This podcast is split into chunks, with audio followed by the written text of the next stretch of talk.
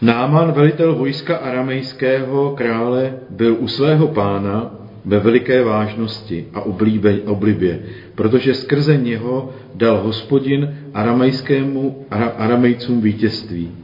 Tento muž, udatný bohatýr, byl postižen malomocenstvím. Jednou vyrazili z Aramu hordy a zajali v izraelské zemi malé děvčátko. To sloužilo Námanově ženě. Řeklo své paní, kdyby se můj pán dostal k proroku, který je v Samaří, ten by ho jistě malomocenství zbavil. Náman to šel oznámit svému pánu. Tak a tak mluvilo to děvče z izraelské země. Aramejský král řekl, vyprav se tam a já pošlu izraelskému králi dopis. I šel. Vzal sebou deset talentů stříbra a šest tisíc šekelů zlata a desatery sváteční šaty. Izraelskému králi přinesl dopis, jakmile ti dojde tento dopis, s nímž jsem ti poslal svého služebníka Námana, zbav ho malomocenství. Když izraelský král dopis přečetl, roztrhl své roucho a řekl, jsem snad Bůh, abych rozdával smrt nebo život, že ke mně posílá někoho, abych ho zbavil malomocenství. Jen uvažte a pohleďte, že hledá proti mně záminku.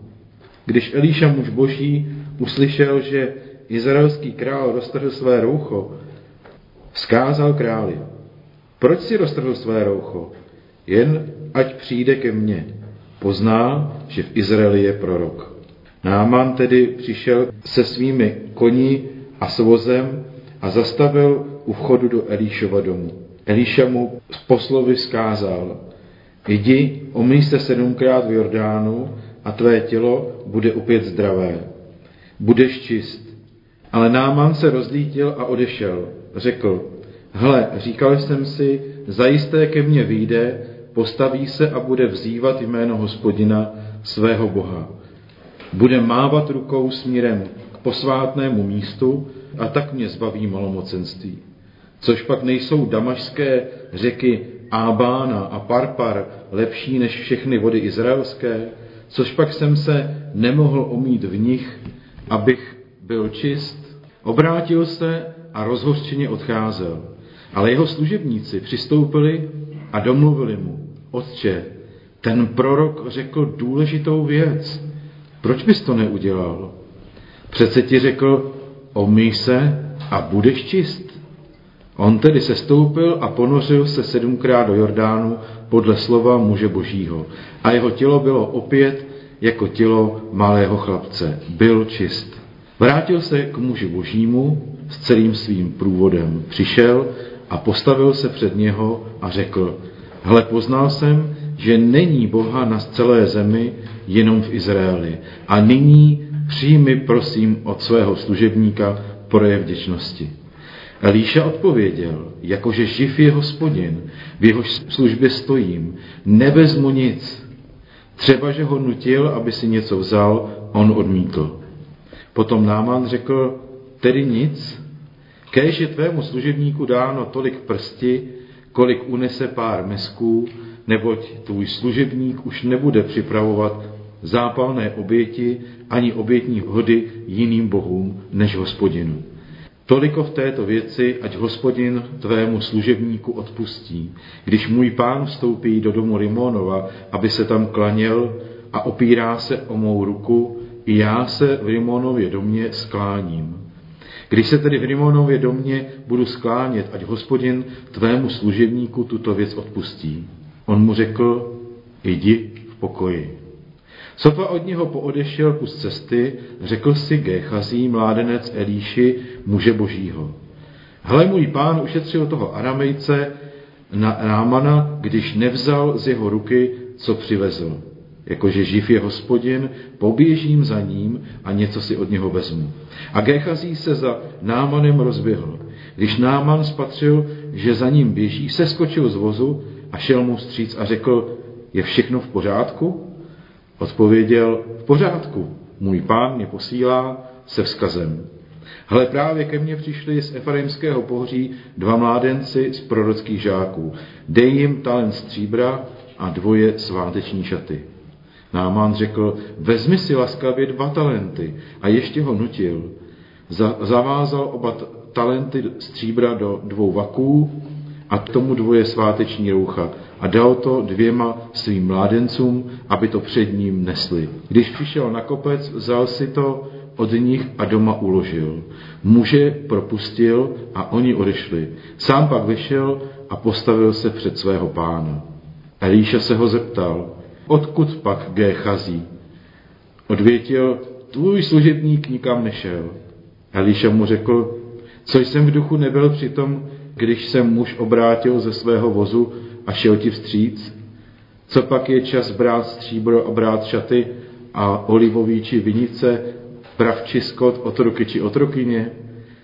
Proto Námanovo malomocenství navěky ulpí na tobě a na tvém potomstvu. I vyšel od něho malomocný, bílý jako sníh. Slyšeli jsme eh, příběh Námanův a také příběh Gechazího. Ta dnešní to biblická se jmenuje právě Náman a Gechazí. Tak nejprve se podíváme, ale jenom velmi krátce, na dobové pozadí a na styl příběhu. Příběh se odehrává ve druhé polovině 9. století před Kristem. Držitelem moci v oblasti byl v té době Damašek a Sýrie. Aramejci, jak vidíme, terorizují severní Izrael, konají loupežné výpravy, přivádí otroky a dokonce tedy neušetří ani děti, unášejí i děti. Jedná se o, ten příběh není historickým přesným záznamem, ale ani není vymyšleným příběhem. Za příběhem je skutečná událost, která je převyprávěna jako drama, které nás chce vtáhnout do děje, abychom mohli nahlédnout ještě dál, než by nás vedly pouhé historické údaje. V příběhu se objevuje šest postav. Syrský generál, prorok a mládenec jsou nám představení jménem, bez jména zůstává izraelské děvčátko, izraelský král a sluhové syrského generála. Zajímavé je, že ti bezejmení zásadním způsobem pozitivně ovlivňují jednu z hlavních postav a mají vliv na konečný výsledek příběhu. Jméno Náman znamená rozkošný ve smyslu rozkoš dávající. Silně připomíná mladistvého boha přírody Adonise či Tamúze, zvaného též Rimon. Byl to Bůh, který měl přinášet životadárné deště po dlouhém období sucha. Každoročně s přírodou umíral a na, na, na konci vegetačního období a zase na začátku jakoby vstával z mrtvých nebo povstával. V množném čísle to jméno Náman označuje Adonisovi zahrádky. Adonisovi zahrádky byly rychle rostoucí zelené rostliny, zasazené do nádob, eh, jejichž vzrůst symbolizoval Adonisovo skříšení a příchod období vláhy. Někdy šlo o hliněné obrysy postavy člověka na skále, které se osázely rychle rostoucími zelenými rostlinami. Eh, to se eh, konalo vždycky na počátku vegetačního období k oslavě právě toho rozkoše dávajícího boha Adonise, přinášícího období vláhy. Jméno Náman tedy zřejmě odkazuje na náboženskou orientaci jeho nositele, jako ctitele Adonise nebo Bála nebo těch, těch, těchto bohů vegetačních. Náman je nejvyšším velitelem vojsk aramejského krále. Z textu vyplývá, že měl u krále vybudované velmi dobré postavení, předkračující pouhý služební vztah. Důvodem eh, byla jeho udatnost a úspěch ve vojenském tažení. Podle židovské tradice byl Náman právě tím lučišníkem, který smrtelně zasáhl krále Achaba, tak jak eh, on, on, to předpověděl hospodin.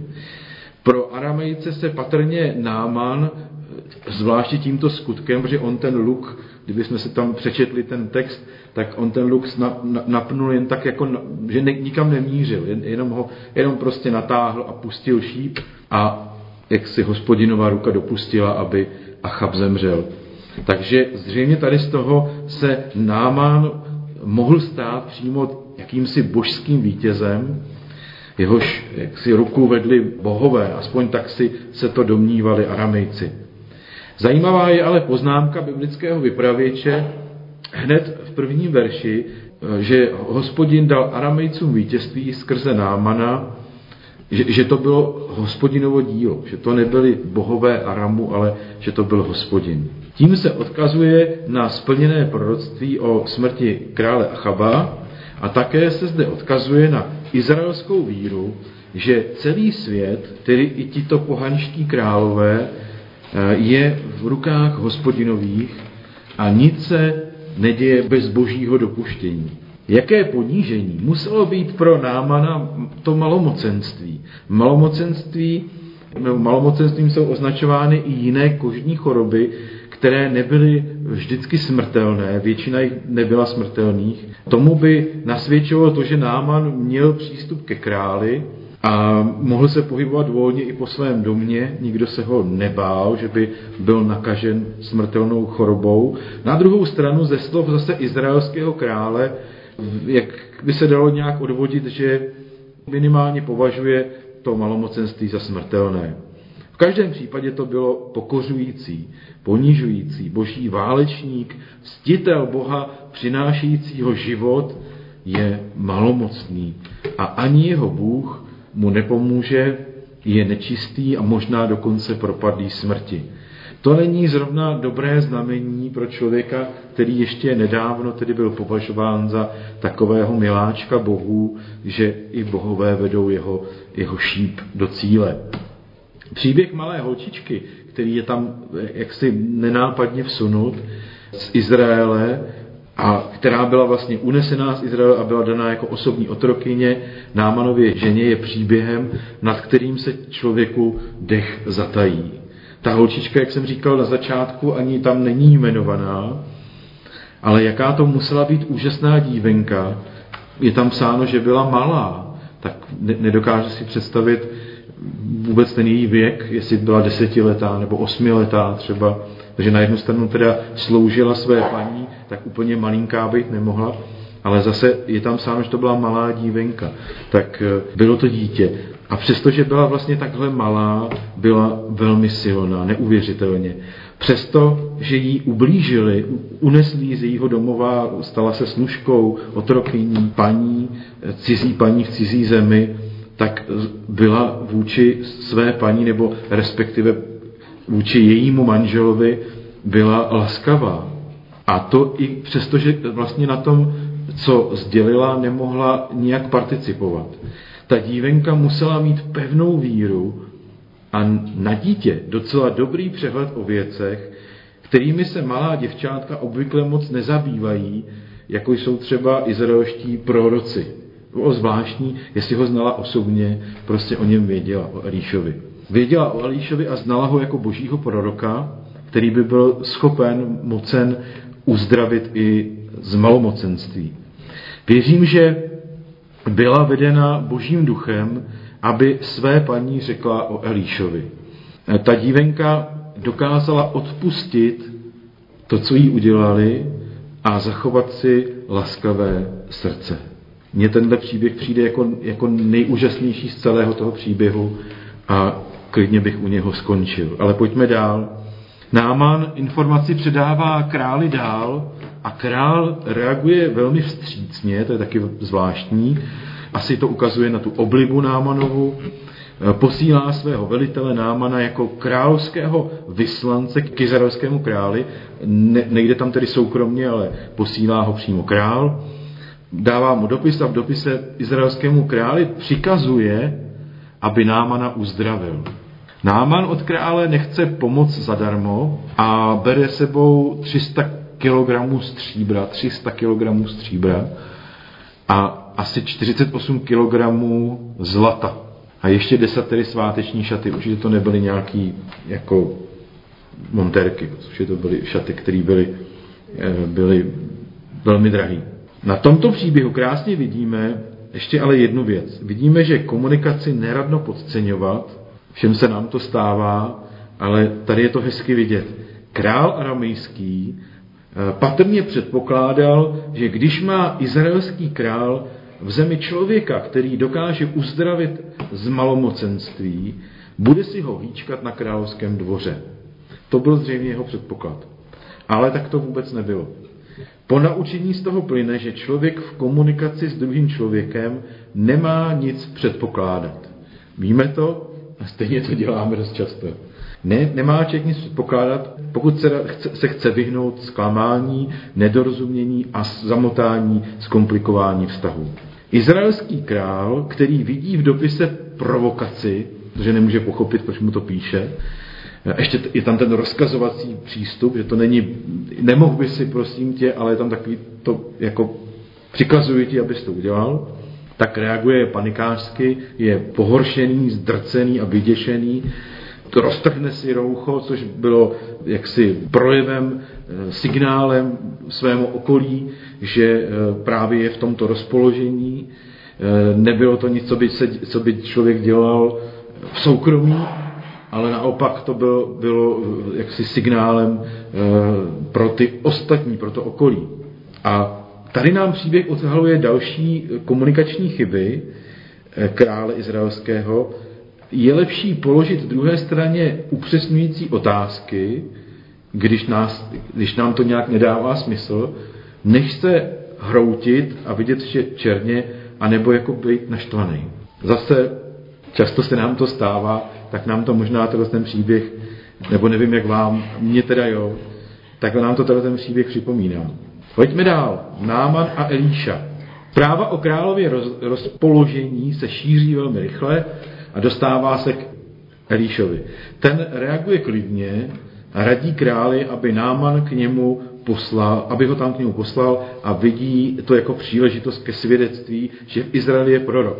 Respektive on to neradí králi, on to nějak asi utrousí někomu, kdo mu to přinesl a ten to zase donesl králi, abych byl tedy přesný. Ale ve své podstatě se to ke králi dostalo a a jak si v tom vidí, vidí v tom prorok Elíša tu příležitost, aby Náman poznal, že v zemi izraelské je živý Bůh. A že hospodin má skutečnou moc, dokonce i nad nemocí a smrtí. To, že Aramejci zvítězili nad božím lidem, není proto, že by jejich bohové byli silnější, jak o tom Izraelci jaksi v duchu tehdejšího uvažování byli přesvědčeni. Náman má poznat, že hospodin dává vítězství, i porážku, nemoc, i uzdravení. Bohové Aramu nemají nad ním moc, a dokonce neexistují, protože jsou, jak říká například třeba, třeba Žalm 115, jsou vlastně výtvorem lidských rukou. Izrael však má doufat v hospodina, v živého Boha každém čase. Tedy i v čase, kdy je svobodný, i v čase, kdy se mu zdá, že pán Bůh je daleko, protože je nechal prohrát. Setkání s Elíšou je pro Námana ponížením a urážkou. Vlastně to není ani žádné setkání, protože Elíša eh, mu vůbec nevyjde vstříc, zůstane ve své jeskyni nebo ve svém domě a pošle nějakého posla, aby eh, mu to vyřídil, že se má eh, zjednodušeně řečeno vykoupat do Jordánu a nazdar. A, a bude čist. Náman čekal respekt protože to byl někdo, to byla honorace, to prostě v jeho zemi se mu všichni klání a teď přijde do země, která proti ním nemá žádnou moc, kterou tam drancují a loupí a kterou pohrdá a najednou se mu tam nikdo neklání, což by očekával. Nikdo ho nerespektuje. Teď ještě navíc očekává nějaké náboženské obřady, jak je zvyklý ze své země. Zase jsme u toho předpokládání něčeho že předpokládá, že tedy Elíša vyjde a bude eh, nějakým způsobem provádět nějaké obřady náboženské. A k tomu taky přivezl Náman tu bohat, ty, ty bohaté dary, aby si to zaplatil. Ale Elíša ani nevíde z domu.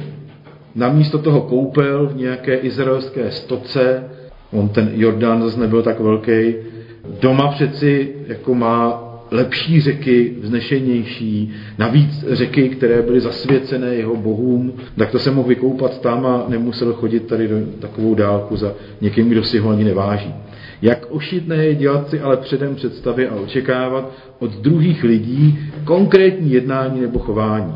Znovu to končí fiaskem, ale v zápětí nám biblický vypravěč podává moudrou radu, jak je dobré mít u sebe moudré rádce a to naštěstí tedy eh, Náman má v podobě svých služebníků a byl si toho dobře vědom, protože okamžitě dává na jejich radu. Všimněte si, že s nima jako nevede při nebo nějaký neutřený.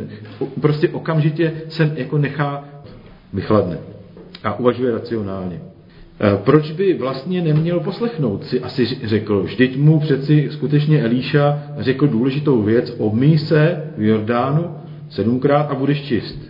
A tak to udělal, pokuřil se, poslechl a byl čist. S Námanem se stala ale během te, této chvíle zásadní vnitřní proměna. Kromě té vnější, že tedy byl čist, jako jeho kůže byla jako kůže malého chlapce, Krom toho je tam použité stejné slovo jako pro tu dívenku, jo? že, že jakoby, jakoby s tím ona souvisela, že ona byla vlastně tím, kdo mu tu čistotu v podstatě jakoby přinesl tím zvěstováním, tou laskavostí, tou láskou.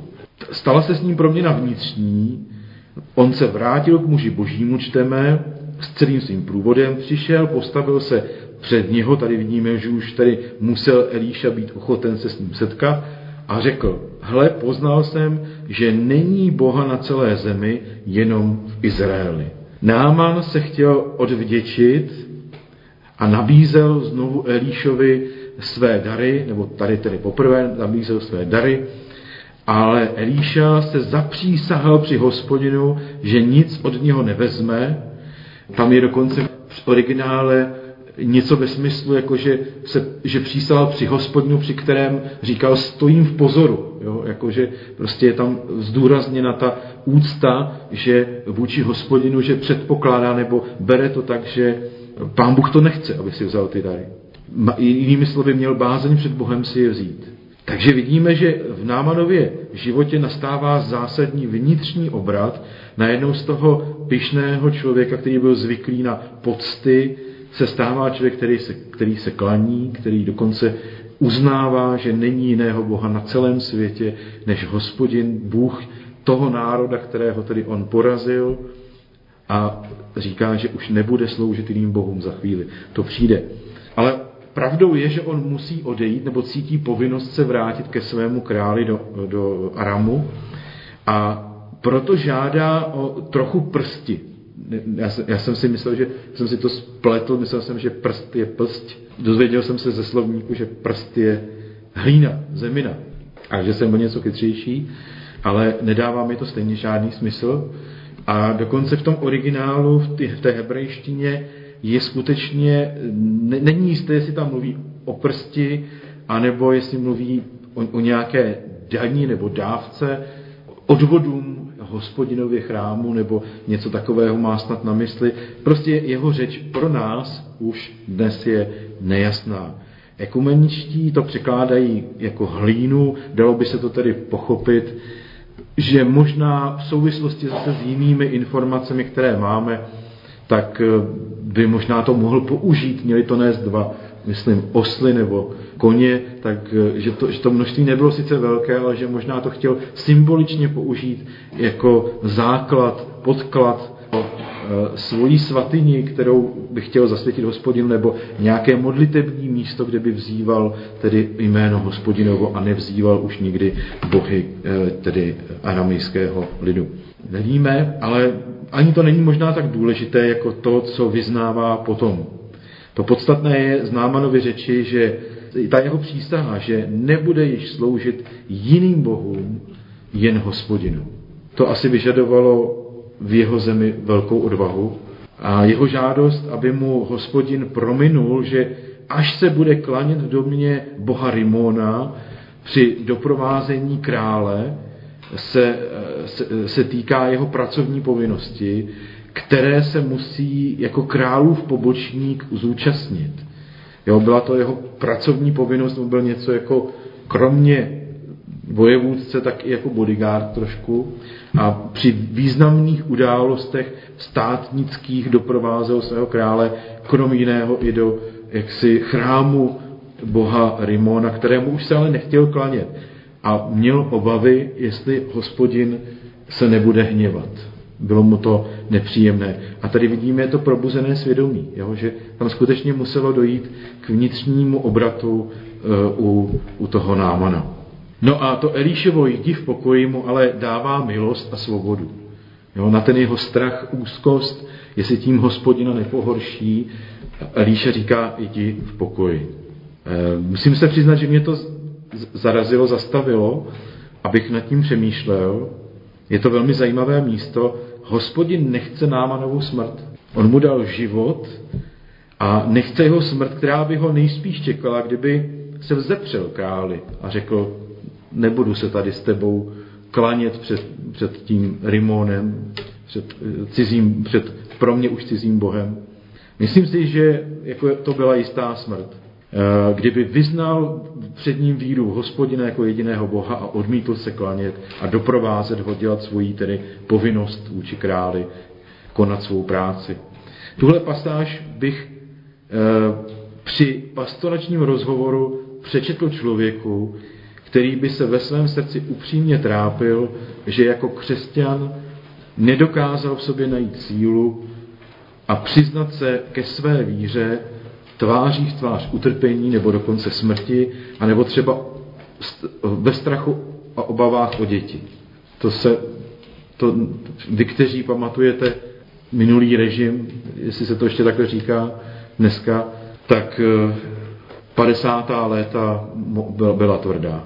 Mohl člověk přijít o život.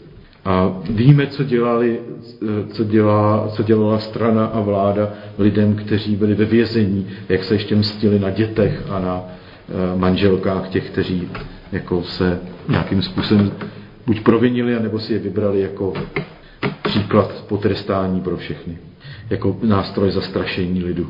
Eh, myslím si, že tenhle ten příběh je, je osvobozující pro všechny, kteří se trápí, že nedokázali v rozhodnou chvíli najít sílu k vyznání víry a ze strachu tedy eh, ucukli nebo zůstali někde v nějakém zaměstnání, kde tedy museli eh, si a čelit velmi složitým otázkám.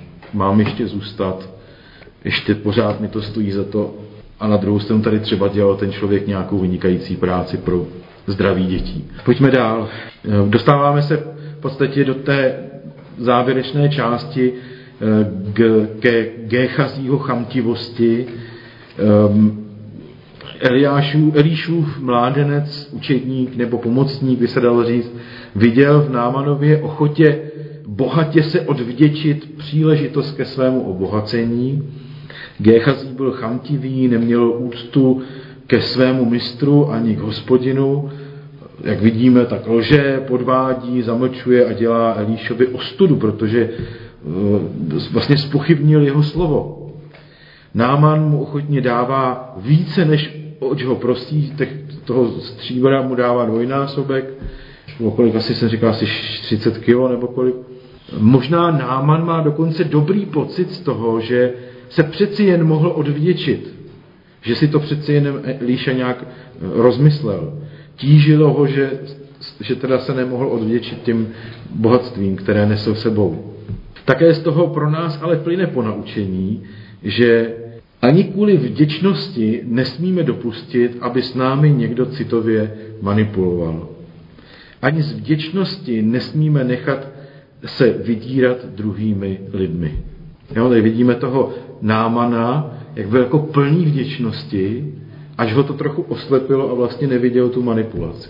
Mohl předpokládat, že Elíša by nezměnil názor podle toho, jak ho mohl poznat, že, takhle by nejednal. A mohl říct, no, tak počkej, tak já jdu za tvým pánem a já si to teda ještě s ním přece jenom vyřeším. A on prostě, jak byl plný té vděčnosti, tak vlastně ho to oslepilo. Pozor na lidi, kteří dokážou využít naší vděčnosti k manipulaci a, a k citovému vydírání. Nechci strašit, jo. Někdy se to stát může. Známe to. Gechazí byl za svůj zlý skutek potrestán tedy velmi přísně a jeho hřích dopadl dokonce i na jeho potomky to si nějak netroufám vůbec komentovat. Já, tomu, já to beru jako varování pro každého, kdo zamýšlí zlo nebo nějakou nečestnost, eh, ještě takového jako kalibru, jako Gechazí, aby si prostě dal pozor, protože jeho jednání může mít své důsledky. Je to prostě varování, že naše skutky, když se necháme unést nějakou slabostí, že to hněv, zloba, nevím, třeba i chamtivost, může to mít důsledky přesahující i nás samotné. Eh, závěr, já jenom na závěr jenom prostě vyjmenuju ty, ty hlavní myšlenky, které mě tam brnkly jako zajímavé z toho příběhu. Tak vzpomeňme na tu malin, malou uh, děvečku, na tu dívku, uh, která byla unesena, zotročena, možná se tam ta paní Námanová uh, nechovala špatně, ale přece jenom jí bylo ublíženo velmi hluboce. Prostě unést dítě od rodičů, to je strašné. Ale ona dokázala odpustit a zachovat si ještě navíc laskavé srdce. A místo, aby nějak zneužila té situace, aby, nebo aby se radovala z toho, že na Námana došlo, že má to malomocenství, jo, tak mu ještě vlastně pomůže. To je prostě, nevím, co na to říct. Nemám slov. Další, neočekávejme, že druzí lidé se zachovají podle našich představ a očekávání. Tím předejdeme, předejdeme mnohým hořkostem, zklamáním, napětím ve vztazích a tak dále komunikaci pokládejme druhé straně upřesňující otázky, když nám něco není jasné a nedělejme předčasné závěry, nepropadejme předčasně zlobě, strachu nebo zklamání. V konfliktní situaci nebo v krizi se obraťme na dobré přátele. Na dobré přátele, kteří se k nám nepřidají, kteří s námi dokáží soucítit, ale nezačnou nám přitakávat, kteří se nenechají strhnout, Jo? Možná to znáte od sebe, že člověk, když někdo náš, je nám blízký a, a prožívá něco, že mu někdo ublížil, tak se snadno přidáme na jeho stranu a nadáváme s ním společně. A tito přátelé, služebníci Námana, si dokázali zachovat odstup a tím ho dokázali sklidnit Námana, aby začal uvažovat racionálně. Když máme problém, zkusme přátelé, kteří dovedou se odprostit od našich emocí, ale přitom nás mají rádi, chtějí nám pomoct, ale dokážou si udržet odstup i od nás, nejenom od toho problému. Fajn takové lidi mít kolem sebe. Nezapomeňme, že kvůli vděčnosti nesmíme dopustit, aby s námi někdo citově manipuloval, ani z vděčnosti se nesmíme nechat vydírat. Taky jsme to asi zažili někdy všichni, no a je to potom takový rozčarování smutný. Pokud nás někdo táhne ke zlému jednání, modleme se, aby nám Pán Bůh, eh, nebo něco táhne ke zlému jednání, tak modleme se, aby nám Pán Bůh změnil naše srdce a aby eh, nás měl ve své moci, aby jsme neudělali um, nějakou chybu, které bychom pak litovali. Eh, pamatujeme, že pokud upřímně litujeme ale svých hříchů, boží milosrdenství je větší než naše selhání. Vzpomeňme si na Námana, který teda rozhodně nebyl příkladným člověkem. Úžasný je, že pán Bůh si ho použil ještě v době, kdy on ho vůbec neposlouchal, ale ta proměna jeho byla skutečná a obrovská. Ta změna jeho srdce, jeho vnitřku, to spokornění, a změna víry, poznání hospodina, to tam skutečně nastalo. Takže pamatujme na to, že i když se něco, něco prošvihneme, tak nezapomeňme na to, že Pán Bůh nás má rád a že je ochoten nám odpustit, když prosíme. Nezapomínejme na to, že nad vším tím, co se děje s námi, v nás i kolem nás, králuje náš Bůh a že máme v něho doufat v každém čase. V tom Izraeli v té době nebyla dobrá situace. Měli krále, který byl prchlivý, když měl jednat, nejednal, nevěděl si rady, vykládal si věci po svém. Naštěstí dal prostor Elíšovi, který vlastně zachránil tu politickou situaci. Ale jinak teda nic moc v Izraeli v té době. Asi bychom tam nechtěli bydlet. A přesto pán Bůh je tak blízko. Přesto bere do svých rukou tu situaci a zachraňuje. Kéž by to tak dopadlo i na té Ukrajině. A, a pamatujeme, že to, že to, že jsou věci nějak jinak, než bychom čekali nebo si přáli, neznamená, že nás Bůh opustil. Někdy Pán Bůh je jakoby skrytý a přesto jedná skrytě. Vidíme to potom až zpětně v tom zrcátku, jakoby obrazně řečeno, když se díváme naspět. Tak se díváme naspět s vděčností a s nadějí a důvěrou v hospodina směrem dopředu. Amen.